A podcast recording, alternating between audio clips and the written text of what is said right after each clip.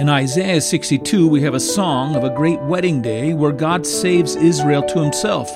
She is given his righteousness, and this righteousness shines out like a light that will not go out. When God truly saves a person, their lives endure as a shining light. Welcome, everyone. I'm Joel Van Hoogen, and this is the Bread of Life. This radio ministry is sponsored by Church Partnership Evangelism and its local missions fellowship in Boise, Idaho, the Bread of Life. If you're looking for a place to give that is taking the gospel in direct and personal evangelism throughout the world, please consider Church Partnership Evangelism. You can learn more about how God is using us by going to traincpe.org or breadoflifeboise.org. In Matthew 25, verses 1 through 13, the Lord Jesus tells the parable of the ten virgins waiting for the arrival of the bridegroom. Five have oil in their lamps to burn, and five do not. To understand the parable's meaning, keep in mind that the ten virgins are not brides, they are bridesmaids, waiting to celebrate a great wedding. Also, the light in their lamps may reflect the words of Isaiah 62 a righteousness that shines forth as salvation, burning as a torch. We're back in the Olivet Discourse. The Olivet Discourse is this teaching that the Lord Jesus gave where he was explaining to his disciples the events and the elements that would take place in the last days before he returned. And in this parable, he places his focus upon the life that his followers are to live in the interim before his return. What it is that he is wanting to find in them as he returns. And this is a very personal account. It actually mirrors other parables that we may have read. You've read of the parable of the soils, where the sower went out and he sowed into different ground, and he found some ground that was rocky, and the seed sprouted up, but because it was shallow and rocky, when the sun came upon it, it dried away and it died. And the seed fell in thorny ground, and it grew up for a moment, but then the cares of the world came around, and that seed died away, and some of it fell on good soil, it says, and produced fruit there's a picture of the fact that the gospel doesn't always produce the same results in the lives of various individuals. The Lord Jesus even went further on in the next parable he told. He told the parable of a man who went out and sowed in his field wheat, and then his enemy came and in the middle of the same field sowed tares, and there were tares and wheat growing up together. And the servants of the man said, Lord, should we not just pull up the tares? And he said, No, don't. You might pull up some of the wheat with it. Wait. And basically, wait until the judgment comes. And God will filter out the wheat from the tares. And yet the Lord Jesus was implying that there was going to be this mixed nature in his kingdom of those who were truly of his and bearing fruit and those who were not. And, but you read those passages, well, I don't know how much you can identify with a stalk of wheat or tares, but this passage, to some extent, we're meant to identify with it. We're meant to identify it in a very personal way, and it's along the same lines.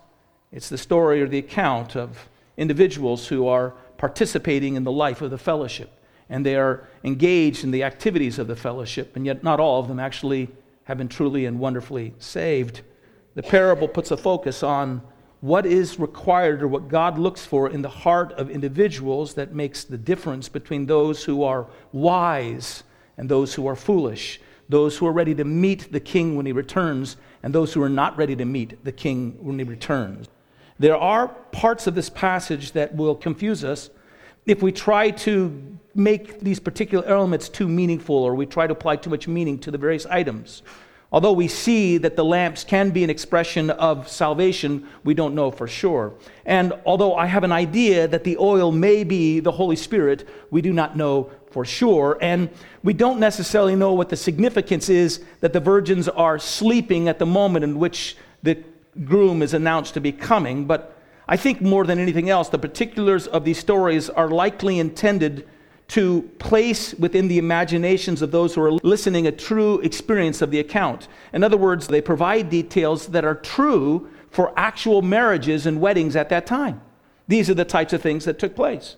In the time of the Lord Jesus Christ, a bride would have her bridesmaids, and when the time was approaching for her wedding, these young women in the community would come in celebration to join her as she anticipated and prepared for her wedding there was no specific date for the wedding that was set. The groom was preparing a place for her, and he was working to make the place ready for her in his father's house. And when that place was prepared, and when that house was built, and when that room, that extra room was built, at the time that all was finished and all was prepared, at that time, he would send one of his party forward to go to the bride's house And the person would go forward through the community yelling out, The bridegroom comes, the bridegroom comes to announce his coming. And at that point in time, the members of the bride's party and the groom's party would gather together and they would make their way together from the bride's house to the groom's house that he had prepared for his bride. And there they would gather together for some time to celebrate. They didn't go on a honeymoon. They brought their friends around their house and they gathered around their house, and maybe for a week. If it was a royal wedding, it might be for a month.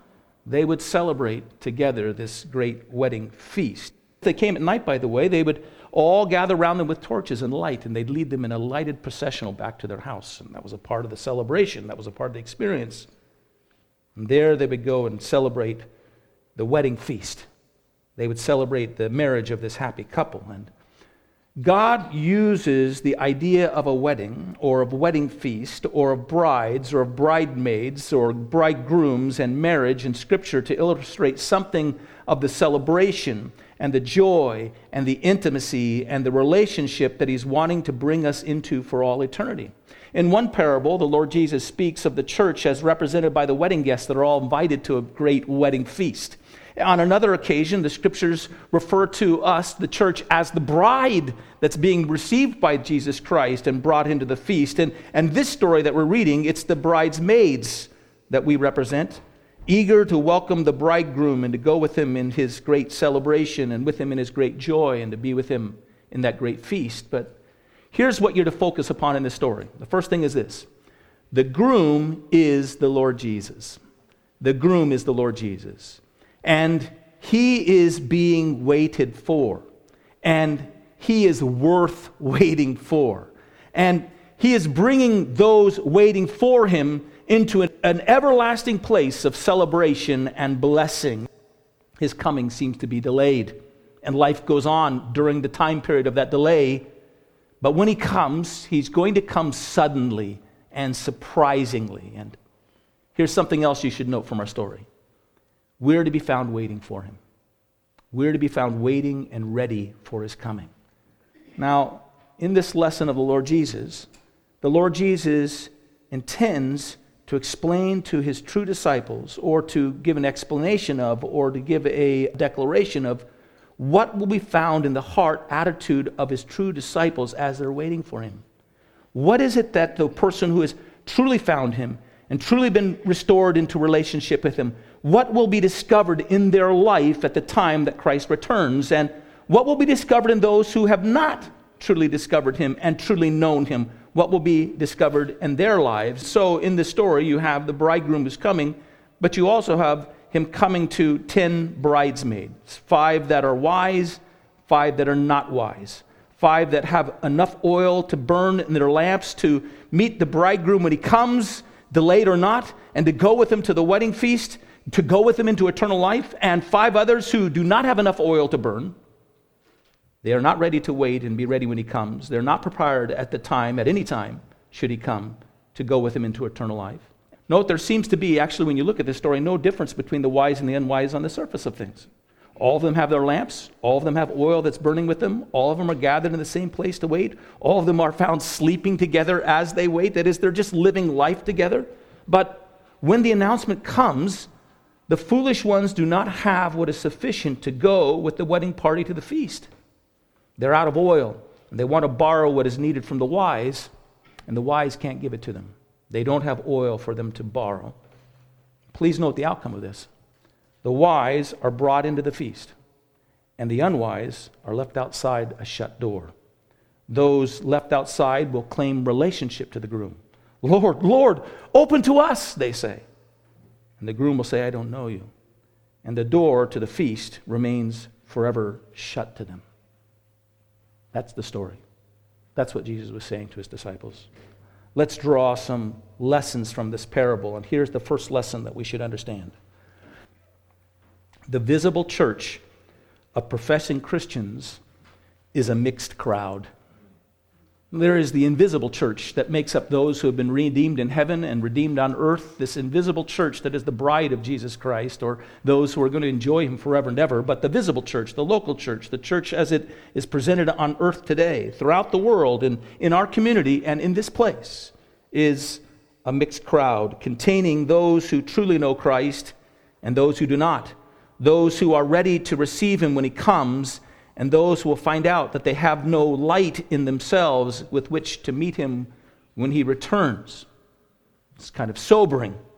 It means that for all the work of the church, for all of its pastors and all of its preachers and all of its preaching and all of its teaching and all of its organization and all of its missions work and all of its outreach, all of its Bible studies and Sunday schools and prayer groups and programs of discipleship and ministry, all of its meals together and celebrations of the Lord's table together and gatherings by the river for baptism together, for all of that, for all of that, many will still be found in the church, the local church, not sufficiently ready for the Lord's return and left outside of his eternal kingdom at the last. I have to admit that it's surprising to me at times to discover how little individuals have heard or understood the primary message of the gospel, though they've been exposed to the Word of God being taught and communicated through preaching and study and hymnody for long periods of time. To discover in the press of life or at the end of life that they didn't know or live yielded to the good news that Jesus had fully covered the cost of their sin and that nothing else could repay it or make it up. That there was no work that they'd missed out or no work they needed to do if they had totally and only trusted Him. To find that they had rested their hope in a raised hand or a mental agreement with a doctrinal proposition, but that they had no believing connection of heart to Christ Himself. They had a propositional salvation instead of a personal Savior. To find that they had no great love for Christ than what made them feel good in a moment or sentimentally settled at any moment in time when they needed it. And yet there was no demonstration and is no demonstration in their life of a vital, personal, ongoing connection to Him. No connection to His ongoing forgiveness and cleansing.